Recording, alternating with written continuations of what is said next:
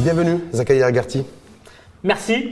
Merci d'avoir accepté de, le débat et de monter sur un ring. Bien sûr, bah, merci pour l'invitation. D'ailleurs, félicitations pour ce beau concept. Parce qu'on oublie souvent à l'ère de politiquement correct que le débat, c'est aussi de la confrontation, de la diversité. Et de la confrontation d'idées. D'idées, et d'idées, de projets de société, de vision. Donc, euh, Complètement. Je salue hein, le concept. Merci à vous. Je rappelle que vous êtes analyste économique et financier, que vous êtes également euh, le tout nouveau membre, j'ai envie de dire, de l'Alliance des économistes israéliens que vous, avez, que vous venez de rejoindre. Trois rounds thématiques avec vous. Zakaria Garti. Premier round, quel levier actionner pour booster l'emploi, parce qu'on a vu avec ce taux de chômage record de 13%, et qui est un euh, sujet qui est redevenu a priori une priorité sur euh, le bureau du chef de gouvernement. Deuxième round, la croissance du cash plombe-t-elle la croissance économique? Avec un point d'interrogation, je rappelle que un tiers du, PIB, c'est du, cash qui circule et qui est en circulation avec un effet d'accélération depuis le Covid. Et enfin, le troisième round, faut-il libérer le dirham pour renouer avec la croissance? C'est un vieux débat qui apparemment est en train de réémerger. Donc vous nous direz également votre point de vue analytique là-dessus, Zaka Garti. Premièrement, quel levier pour actionner l'emploi et le rebooster? Bon, d'abord, vous avez euh, évoqué les chiffres élevés du, chômage qui ont été publiés il y, a quelques, il y a quelques semaines, bon, sans aller dans un débat de chiffres et de euh, méthodologie de calcul, mais il faudrait quand même nuancer d'abord cette hausse du chômage par deux choses. Premièrement, euh, une grande partie des pertes d'emplois qui ont été enregistrées le sont dans le secteur de l'agriculture. Mmh. Et, et, vous n'êtes pas sans savoir que le Maroc traverse une sécheresse exceptionnelle et qui malheureusement devient, devient endémique et structurelle puisque nous vivons au moins 5 ou 6 ans de sécheresse. Mais Ça, c'est la première chose. La deuxième chose, même sur la méthodologie de calcul, et c'est là où ce qui m'interpelle un peu, c'est quand vous voyez euh, les pertes d'emplois qui ont eu lieu euh, ces dernières, cette, année, parce que c'est une année glissante, il y a eu à peu près 500 ou 600 000 d'emplois perdus dans ce qu'on appelle des secteurs de, dans l'auto-emploi. Oui. Et, moi, je conteste un peu ce chiffre. Je le trouve un peu étonnamment élevé, puisque 600 000, nous l'avons perdu cette année, et nous avons perdu moins de 300 000 à l'époque de la pandémie du Covid, qui était un moment exceptionnel d'arrêt d'activité. Donc ça peut être lié en quelque sorte aussi. Certains considèrent, à... Zaki qu'effectivement, ce, chiffre est euh, extrêmement important de, destruction massive d'emplois au niveau des auto-entrepreneurs, c'est un effet de cascade en fait. C'est un effet de cascade. Après le Covid, mais après le Covid, mais aussi, excusez-moi, c'est peut-être lié au début des, aides euh, sociales et de, des aides directes et que peut-être euh, certaines personnes qui sont dans une situation d'emploi précaire préféreraient être considérées plutôt comme des chômeurs plutôt que comme des personnes qui sont sur le marché d'emploi pour pouvoir bénéficier de ces aides. Ça, et ça a été dit, par, le, ça a été dit par le gouvernement. Et je ne suis pas en mesure de, l'infirmer parce que ce chiffre paraît étonnamment élevé. Dans tous les cas, monsieur, excusez-moi, euh, je pense qu'il est temps d'avoir un peu le, recensement général qui va avoir lieu en, 2024 et qui va nous permettre d'affiner beaucoup de choses sur les aspects démographiques, les aspects liés à la consommation des ménages. en tout cas, la réalité, c'est que depuis 20 ans et depuis la succession des 4-5 gouvernements qui se sont succédés depuis 2002-2003 et le gouvernement qui était dirigé à l'époque par Tadej on a une destruction continue de l'emploi ces dernières années. Euh, avec un taux record qui a été atteint, 13% au niveau national, 13% de, taux de chômage, avec destruction massive des emplois pour toutes les catégories de population, euh, de nos populations, qu'on soit femmes, qu'on soit jeunes ou qu'on soit hommes. Mais pas dans tous les secteurs. Par exemple, dans certains secteurs comme l'industrie, la création d'emplois continue. Oui, on, est, on, est sur un sol, on est sur un sol sur le HCP depuis 7000.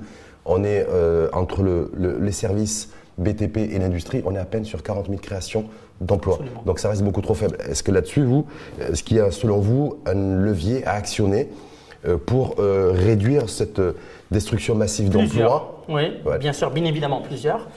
D'abord, vous savez, le, gouvernement actuel a mis en place une réforme fiscale séquentielle qui a mhm. été entamée par la réforme de l'IS, la réforme de la TVA, et nous attendons tous avec impatience la réforme de l'impôt sur le revenu et cette réforme de l'impôt sur le revenu qui pourrait donner du pouvoir d'achat à la fois supplémentaire à tous les citoyens, donc augmenter la consommation, et qui pourrait aussi réduire la charge fiscale que les entreprises payent en termes d'impôt sur le revenu et donner plus faciliter le recrutement et encourager le recrutement. Donc, euh, la réforme de l'impôt sur le revenu pourrait déclencher euh, une vague de recrutement et améliorer la situation de l'emploi d'un côté. De l'autre, puisqu'on est en train de parler du marché de l'emploi, je pense qu'il y a des réformes importantes à faire, dont notamment, par exemple, celle sur le code du, travail. C'est une réforme mmh. que nous attendons depuis plusieurs années. Sur, le terrain de l'assouplissement euh, à l'embauche et au dans tous les cas, dans tous les cas, ce, code de travail, euh, ce code de travail a été adopté en 2004, ça fait déjà 20 ans. Même à l'époque, euh, plusieurs disaient qu'ils n'étaient pas en mesure d'accompagner les mutations profondes mmh. de l'économie marocaine. Donc aujourd'hui, il est temps de le réformer sur plusieurs aspects. Rendre le travail plus, plus flexible, légaliser aussi ou euh, réglementer, excusez-moi, le travail euh, à temps partiel, le travail à distance, qui aujourd'hui qui devient donc tout ce qui, toutes les formes de contractualisation de l'emploi. Bien sûr, et aussi, excusez-moi, sur certains aspects comme comme les heures supplémentaires. Par exemple, les heures supplémentaires aujourd'hui, ça ne dépasse pas 80 heures par an, euh, parce qu'au-delà de 80 heures, il faudrait des négociations spécifiques avec les partenaires sociaux. Pour pas qu'il y ait d'abus. Pour, pas qu'il y ait d'abus. Oui, mais encore, même en France, qui est quand même le champion de ce, de, de la euh, le, le, le, champion dans ces aspects-là, euh, ça dépasse presque 200 heures en France. Donc il faut faudrait augmenter aussi. Donc vous êtes partisan, vous, euh, Zakel Agarty, de, dire voilà, si on allège la pression fiscale euh, sur, euh, sur les revenus, donc du coup, ça va donner un peu plus de pouvoir d'achat. Ça va donner certainement du pouvoir d'achat. Sauf que la décision d'alléger la fiscalité sur l'IR n'a pas été prise pour 2024, dans la loi de finances. Ça sera 2025. 2025, ça veut dire qu'il faut attendre. Donc il y a toujours un effet différé. C'est-à-dire que si effectivement cette décision est prise en 2025, il peut y avoir. Il y a toujours un effet différé parce que même sur les investissements qui ont uh-huh. été faits dans le cadre de la nouvelle charte d'investissement, il faudrait aussi attendre, attendre aussi l'effet différé qui se matérialise. Donc là, on a parlé, excusez-moi, on a parlé de ça. Vous posez la question, il y a aussi un autre aspect qui est important, qui est fondamental, parce que quand on parle d'industrie, quand on parle de création d'emplois, L'industrie est intimement liée à la recherche et développement. Mhm. La recherche et développement, l'investissement dans la recherche et développement au Maroc ne dépasse pas 0,8% du PIB, mhm. alors que dans les pays de l'OCDE, ça dépasse 2,5 voire 3% dans certains pays. Il faudrait qu'il y ait plus de recherche, d'investissement dans la recherche et développement. C'est intéressant que vous disiez ça, sauf que certains considèrent que s'il y a plus de recherche, plus de développement et plus d'innovation dans l'industrie essentiellement, euh, on le voit d'ailleurs, le nouveau modèle industriel aujourd'hui, euh, c'est beaucoup de capital, et de capital investi dans les nouvelles technologies et les solutions innovantes, mais c'est moins de création d'emplois. Bah, bien évidemment, par exemple, dans un secteur comme l'automobile, hum.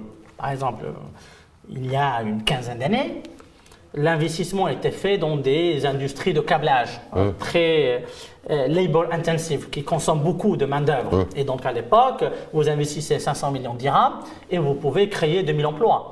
Aujourd'hui, dans l'automobile, vous investissez, vous, vous, pouvez investir 1 milliard de dirhams et ça vous génère 50 50 ou 100 emplois, hum. parce qu'il y a eu des gains de productivité sur, ce secteur-là. Et je m'en réjouis. Hum. Je suis heureux que dans le secteur automobile, on ait pu avoir opéré une montée en gamme pour aller sur des choses beaucoup plus sophistiquées que, la simple, que, la que le simple assemblage. Donc sur ce secteur-là, on ne va pas créer beaucoup d'emplois à l'avenir. Mais dans d'autres secteurs, il y a encore de, de, de la marge. Et c'est là où je reviens sur cette idée de, de, RD qui est fondamentale. Si vous investissez dans la pétrochimie, etc., il faut de la RD. Aujourd'hui, l'investissement dans la RD est très faible au Maroc. La, la, solution est partout hum. la même, c'est-à-dire le soutien de l'État à, l'investissement dans la RD à travers le crédit impôt. Pour quelle taille d'entreprise Toutes, toutes. Excusez-moi, oui, non, mais justement sur ce point-là. D'abord, il faudrait créer un label, parce que toutes les entreprises ne peuvent pas dire qu'on est qu'on fait de la R&D, il faut créer des structures labellisées par des instituts scientifiques ou un conseil national scientifique qu'on pourrait créer qui pourrait donner ce label, ou par exemple par des fondations comme la Fondation Massir ou, euh, ou l'UM6P. Et il faudrait permettre à ces entreprises-là qui investissent dans la R&D de bénéficier d'un crédit impôt recherche. Ça existe partout en arabe, ça n'existe pas encore en, arabe. Tout cas, ça, ça va demander, on le demande. Tout ça, ça va demander du temps. Mais sur, sur dans l'immédiateté pour 2024 et 2025, levier actionné. Alors aujourd'hui, on, on, le voit, on a un point de croissance aujourd'hui. le point de croissance détruit beaucoup plus d'emplois qu'il n'en crée. si on fait le ratio et l'équation. Mais, justement, justement, euh, c'est Rachid, parce que vous parlez, vous dites, il nous faut des résultats à court terme. C'est le chef de gouvernement qui l'a dit, c'est pas. Bien sûr, il a raison de le dire. Il a raison de le dire parce qu'il est dans le débat politique. Hum. Mais quand on fait une analyse fine et structurelle de la chose, il faut faudrait faire des réformes structurelles. Donc si on est capable de faire la réforme sur la fiscalité, de faire la réforme sur la recherche et développement, et par la suite aussi une réforme sur le code de travail, et surtout aussi une, une revue de fond en comble de fond en comble, excusez-moi, de la formation professionnelle. Hmm. Aujourd'hui, nous avons une formation professionnelle qui, qui, est financée par les entreprises, parce que les entreprises payent la taxe hmm. sur la formation professionnelle, je pense, qui dépasse qui dépasse 1,5%, si ma mémoire est bonne, de la masse salariale, sans pouvoir en bénéficier. Et qu'aujourd'hui, vous avez des contrats spéciaux de formation, hmm. d'accord euh, euh, Donc pour vous, il faut remettre de l'ordre un, petit peu dans Extrêmement lourd. Il y a une lourdeur bureaucratique. Vous savez, un chiffre important il y a à peu près moins de 1% d'entreprises qui paient la taxe sur la formation professionnelle, hein qui bénéficient de cette formation-là. 1500 ou 1800 entreprises sur à peu près 200 000 entreprises. Ça n'est pas normal. Et en plus, vous parlez du chômage. Une des raisons du chômage aussi, c'est qu'il y a une dissonance avec le besoin du marché de travail. Et quand vous voyez. Mais qui date pas d'aujourd'hui. Oui, mais quand vous voyez cette question de formation professionnelle, c'est important le chiffre que je vais donner, vous avez à peu près 25 à 30% des lauréats ou des jeunes qui bénéficient de la formation professionnelle initiale qui sont au chômage. Mmh. Ça en dit long sur, euh, sur, euh, sur, la, la, sur l'intérêt et sur la pertinence de ces formations. Sur la pertinence des formations, on va passer au deuxième round. Donc, je le disais, le chef de gouvernement Isaac Nouch a fait cette déclaration il y a une dizaine de jours, une semaine, euh, sans rentrer dans le commentaire des, des chiffres du chômage qui ont été annoncés par le Haut Commissariat au Plan. C'est l'institution hein, indépendante. Voilà, c'est de dire, voilà, avec l'eau, euh, l'emploi sera ma priorité. Est-ce que le fait d'avoir annoncé aux Marocains et aux Marocains il y a deux ans, en 2021, la création de millions d'emplois à l'horizon 2026 sur un trend annuel de 200 000 emplois, c'est une pression supplémentaire euh, sur la tête ou sur les épaules du chef du gouvernement qui fait qu'en fait, il, y a une course contre la montre qui a démarré. Bien évidemment, bien évidemment, c'est une course contre la montre d'abord, mais aussi, même s'il n'avait pas fait ces déclarations, la création de l'emploi doit être euh, la création d'emplois doit être la priorité de n'importe quel gouvernement.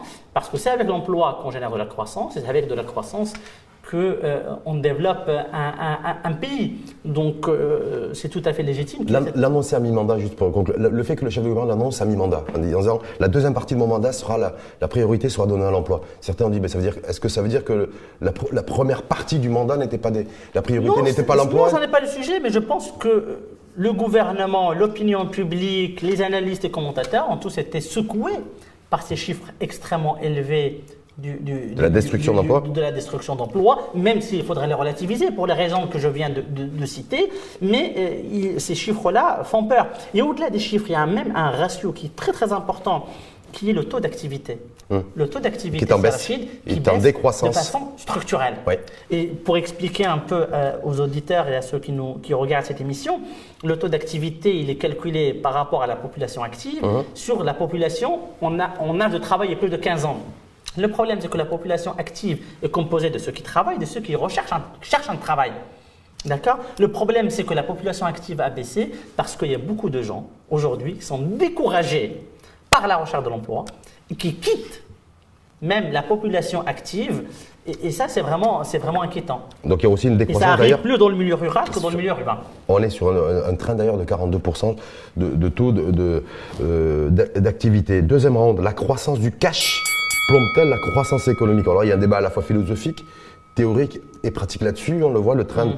du cash qui circule est en accélération depuis euh, post-Covid, en tout cas depuis la, crise euh, pandémique. On a plus de 400 milliards de dirhams aujourd'hui de monnaie comme ça, de, mm. de cash qui circule. Est-ce que selon vous, ça plombe la croissance économique Bon, d'abord, l'accélération, il y a eu un pic ou disons, on, a, on, a, on, a, on est passé à une autre étape après le Covid, mais quand vous voyez les analyses publiées par Banque Maghreb ou par autres établissements, le taux de euh, monnaie fiduciaire, de circulation de la monnaie fiduciaire, c'est le, mhm. le, mot officiel, terme officiel, a augmenté de 8% ces, 15 ces 20 dernières années, depuis mhm. de 2000 à 2020, alors que la croissance économique ne dépasse pas 3 à 4%. Et par la suite, il y a eu le Covid, où pendant quelques mois, on est passé, je pense, de 200, 280 millions de dirhams à 350 milliards de dirhams de cash en circulation en quelques mois. Et ce chiffre-là continue à augmenter jusqu'à arriver à 400 milliards de dirhams. Mhm. Euh, aujourd'hui, soit presque 30% du PIB. Et le problème, c'est que ça crée aussi des, les besoins de liquidité. Il y a un déficit dans les besoins de liquidité bancaire, puisque les banques ne sont pas en mesure de collecter toute l'épargne Mais des les banques, les banques, en tout cas, n'expriment pas de soucis ou de craintes particuliers ou particulières là-dessus. On est bien d'accord Sur Elles ne ce, pas. ce cash aujourd'hui, la croissance du cash aujourd'hui. pas parce qu'aujourd'hui, il y a Banque le Maghreb qui est en mesure de soutenir les banques et d'injecter des liquidités. Il faut voir par exemple l'année dernière, en, en- en moyenne hebdomadaire, euh, Banque le Maghreb injectait entre 60 et 80 milliards de dirhams. Mmh. dirhams, même 80. Aujourd'hui, ça dé- ce besoin, ce, ce déficit en liquidité a dépassé 100 milliards de dirhams. On ne peut pas continuer comme cela euh, euh, indéfiniment. Et surtout, quand on analyse la composition de ce cash en circulation, on voit que euh, et c'est Banque Maghreb, c'est une étude de Banque Le Maghreb qui le dit, on voit que 70%, ou 80% de ce cash en, en- en circulation, il n'est pas utilisé pour les, la vie de tous les jours, mais c'est du cash non transactionnel, c'est-à-dire de la thésaurisation. C'est-à-dire que les gens mettent chez eux des grosses liasses de billets, Investissent dans des coffres pour stocker de l'argent. investissent dans des coffres pour- pour la- stocker sans, sans de- être de- dans la caricature. Oui, non, mais, est-ce que ça, ça a une incidence à la fois sur, le, sur la croissance économique qui reste trop faible chez nous, et pour faire le lien avec le premier rang, sur le fait qu'on a de Bien la sûr. destruction. non, il y, en a, a qui considèrent qu'effectivement, euh, heureusement qu'on a du, il y a le- du cash en circulation, parce que ça fait tourner un petit peu Oui, une forme d'économie plus ou moins parallèle, euh, y compris en période, de- de- en séquence inflationniste, en tout cas cherté de la vie. Euh, voilà. Donc il n'y a, y pas des positions tranchées là-dessus. Justement, c'est Rachid, c'est que quatre- deux tiers au moins de ce cash en circulation, il n'est pas utilisé. Cette monnaie fiduciaire n'est pas utilisée pour faire tourner l'économie. C'est thésaurisé. Donc ça nous prive complètement d'une manne financière importante qu'on aurait pu utiliser dans l'investissement. Il faut voir aujourd'hui que les, les- les- les- les- les dépôts à terme dans les banques marocaines ne dépassent pas 120 milliards de dirhams, alors que le cash en circulation, c'est 400 milliards de dirhams. Est-ce qu'il faudrait rendre attractif et en tout cas euh, revoir à la hausse un petit peu, justement pour l'encouragement, l'encouragement du dépôt, l'encouragement de l'épargne, qui est faiblement rémunéré? Est-ce que ça, ça Bien peut être sûr, un levier mais, mais bien sûr, pour freiner quand le- vous voyez, la quand circulation vous du voyez cash? le taux, les taux créditaires au Maroc, ils sont entre 2, 2,50 et 2,60 euh, dans un pays où l'inflation a dépassé 6 la- la- l'année dernière. Donc le taux d'intérêt réel, elle est négatif. Ça, premièrement. Deuxièmement, aujourd'hui, à l'heure de la, des, des aides directes, mm, qui ont commencé à être distribuées, euh, je pense, fin décembre. Oui, début décembre, Et ça a démarré. qui- la politique sociale est une très très grande réussite. C'est une politique royale euh, avec, qui est mise en place par le, le- le- le- le- le gouvernement. Et il faudrait que ces aides euh, soient transférées euh, via mobile banking ou système bancaire, etc. pour que ce cash C'est prévu. c'est prévu. Ça a été fait dans Tessir, le programme Tessir Ouais. il y a quelques années, mais malheureusement, euh, le cash a aussi une- une- une- un aspect culturel, c'est-à-dire que les montants qui ont été transférés, ont été- 90% de ces montants ont été retirés euh, euh, euh, à quelques, quelques semaines après. Ça, premièrement. Deuxièmement, aussi, pour encourager euh, le mobile banking au Maroc, euh, il faudrait que les coûts que supportent les, les- commerçants Les coûts, baissent. les coûts de transfert Parce que qui quand sont des- vous voyez, bon, Est-ce que, confirmez- est-ce que vous confirmez le fait que le- les, les coûts de transfert chez nous sont, des, sont quasiment les plus élevés au monde? Je ne pourrais pas dire les plus élevés au monde. monde, mais ils sont Apparemment, on est quand même dans le. Ils dans le sont haut, du, élevés. haut du classement. Et là, il faut voir l'association professionnelle des établissements de paiement Ouais. qui dit que les- le, le coût du mobile banking, c'est à peu près entre 0 0,5 et 0,6% par transaction, 0,25 pour la grande distrib les hydrocarbures, mais 0,5%, c'est très élevé et des fois, ça n'encourage pas certains commerç- commerçants à adopter cette, euh, cette, Faire cette- réagir sur deux chiffres. Euh, effectivement, plus de 400 milliards de dirhams qui circulent en cash. Euh, c'est ah, effectivement 30% en termes de volume du- de, de notre PIB et, du- et du PIB national. Et 30% aussi, c'est le, le chiffre officiel de la- de de l'économie informelle chez nous. Est-ce qu'on a du, sur du 30% d'un côté, circulation du cash, 30% de l'économie informelle. Est-ce que du coup, il y a une, corrélation ou pas? Ou c'est le, le- ou c'est le- le hasard des chiffres? Je, oui, il y a certainement, il y a certainement une corrélation. Après, c'est aux chercheurs de, de- de la démontrer, mais bien évidemment, il y, a, il y a une corrélation, malgré tous les efforts qui sont faits depuis quelques années pour, euh, pour, euh, pour endiguer les effets de l'économie formelle- informelle.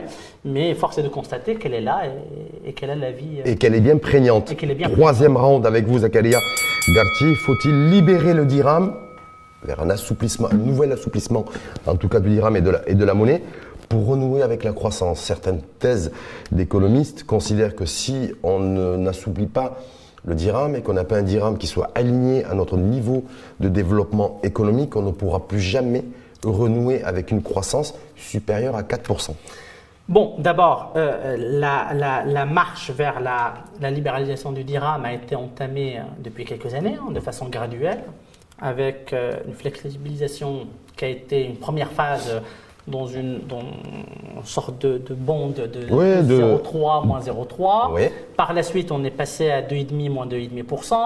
Et force est de constater. Depuis 2016, ça n'a pas bougé. Que tout, que tout, se passe bien et qu'on n'a pas franchi euh, cette, cette, cette, cette, bande, soit, soit, euh, soit plus de 2,5, soit moins de 2,5. Donc pour le moment, euh, ça réussit. Et il faudrait continuer pour une, libéralisation totale du dirham. Ça ne va pas se faire demain ni après-demain. Uh-huh. Ça pourra se faire d'ici 5 ans. Ce qu'a annoncé en tout cas ce qu'a annoncé Bank al Ça ne se fera pas dans une période où il y a une forte inflation, pour ne pas hein rajouter de l'inflation à l'inflation. Ce qui n'est plus le cas aujourd'hui. Vous avez vu aujourd'hui, le, communiqué du FMI. C'est important, oui. c'est important pour parler de l'inflation aujourd'hui. Les chiffres qui ont été publiés il y a quelques semaines montrent une inflation qui ne dépasse pas 2,5% mmh. euh, euh, euh, sur une année glissante. Et ça, c'est une bonne chose. Hmm. Et d'abord. Mais c'est une bonne chose, euh, euh, tout, en ayant à l'esprit que les prix restent à des niveaux élevés. C'est juste que les prix accélèrent. Euh, ils, augmentent, ils augmentent moins vite. Ça, voilà, ça décélère. Il y a quand même des facteurs, bien sûr, bon, internationaux, du fait de la baisse des matières premières à l'international dont le Maroc a pu bénéficier. Mais il y a aussi une décision qui a été annoncée par le gouvernement il y a quelques mois, et que je salue vraiment, qui est 0%, 0 de TVA sur les médicaments. Et hmm. aujourd'hui, quand on analyse ces chiffres, on voit que les médicaments ont perdu à peu près 4 à 5 mhm. Donc c'est une bonne chose euh, pour l'économie, ça se matérialise euh, sur les chiffres d'inflation. Pour revenir à notre sujet. Mais en même temps, ils ont augmenté les droits de, la fiscalité sur l'acquisition sur et l'achat de smartphones. Ce qui, est d'accord. Pas bon. une bonne idée, hein. bah, je l'ai dit et je l'assume. Vous avez dit, voilà, je salue ce qui a été fait là, mais d'un autre côté, ils ont augmenté le, prix d'achat des, smartphones en augmentant la, la, pression fiscale. Surtout que le smartphone, on ne peut pas augmenter les prix des smartphones et, et encourager les gens à faire du mobile banking. Donc ça apparaît un peu contradictoire et j'espère que le gouvernement reviendra sur On appelle ça, je sais pas, en, termes économiques, un espèce de tête à queue et, économique sur libéraliser ou libérer. Pour revenir au, sujet de la libéralisation du dirham, ça ne se fera pas aujourd'hui ni demain, ça se fera sur 5 ans. des études de Banque Maghreb ont montré que la première phase de flexibilisation du dirham en 2000, euh, oui, de plus 0,3, moins 0,3 a pu générer 0,3% de croissance supplémentaire. Mmh. Ça donnera, ça permettra à l'économie marocaine d'être plus compétitive, mhm. certes, mais bien évidemment, la compétitivité n'est pas que la compétitivité prix, mhm. parce qu'on a vu que plusieurs pays qui avaient euh, adopté une, dépréciation de leur monnaie pour rendre leurs produits plus compétitifs à l'étranger, euh, ne l'ont pas, n'ont pas bénéficié. Ça dépend des pays. Des, pays. des, pays. comme la Turquie et l'Égypte, eux, en ont bénéficié. Je rappelle qu'ils ont une croissance industrielle euh, nette annuelle qui est 3 à 4 fois supérieure à la nôtre. Oui, mais vous savez, donc ça veut dire qu'ils produisent beaucoup oui, plus mais vous savez, vous et qu'ils exportent le, beaucoup le taux directeur en, en, Égypte et en Turquie, 15-20%. Nous, on se plaint du taux directeur à 3%, mhm. et en Turquie, en Égypte, c'est 20%. L'inflation, elle est galopante en Turquie et en Égypte. Au Maroc, c'est beaucoup moins quand même. Est-ce que vous faites partie de celles et ceux qui considèrent qu'effectivement, si on, on, maintient le niveau du dirham euh, tel qu'il est aujourd'hui en termes de valeur, euh, on ne pourra pas renforcer notre compétitivité et notre force de frappe à l'export. Non, le ah, taux, de, change, le taux de change est un outil de compétitivité parmi d'autres. Hum. Il peut être nécessaire, mais il n'est pas suffisant. Hum.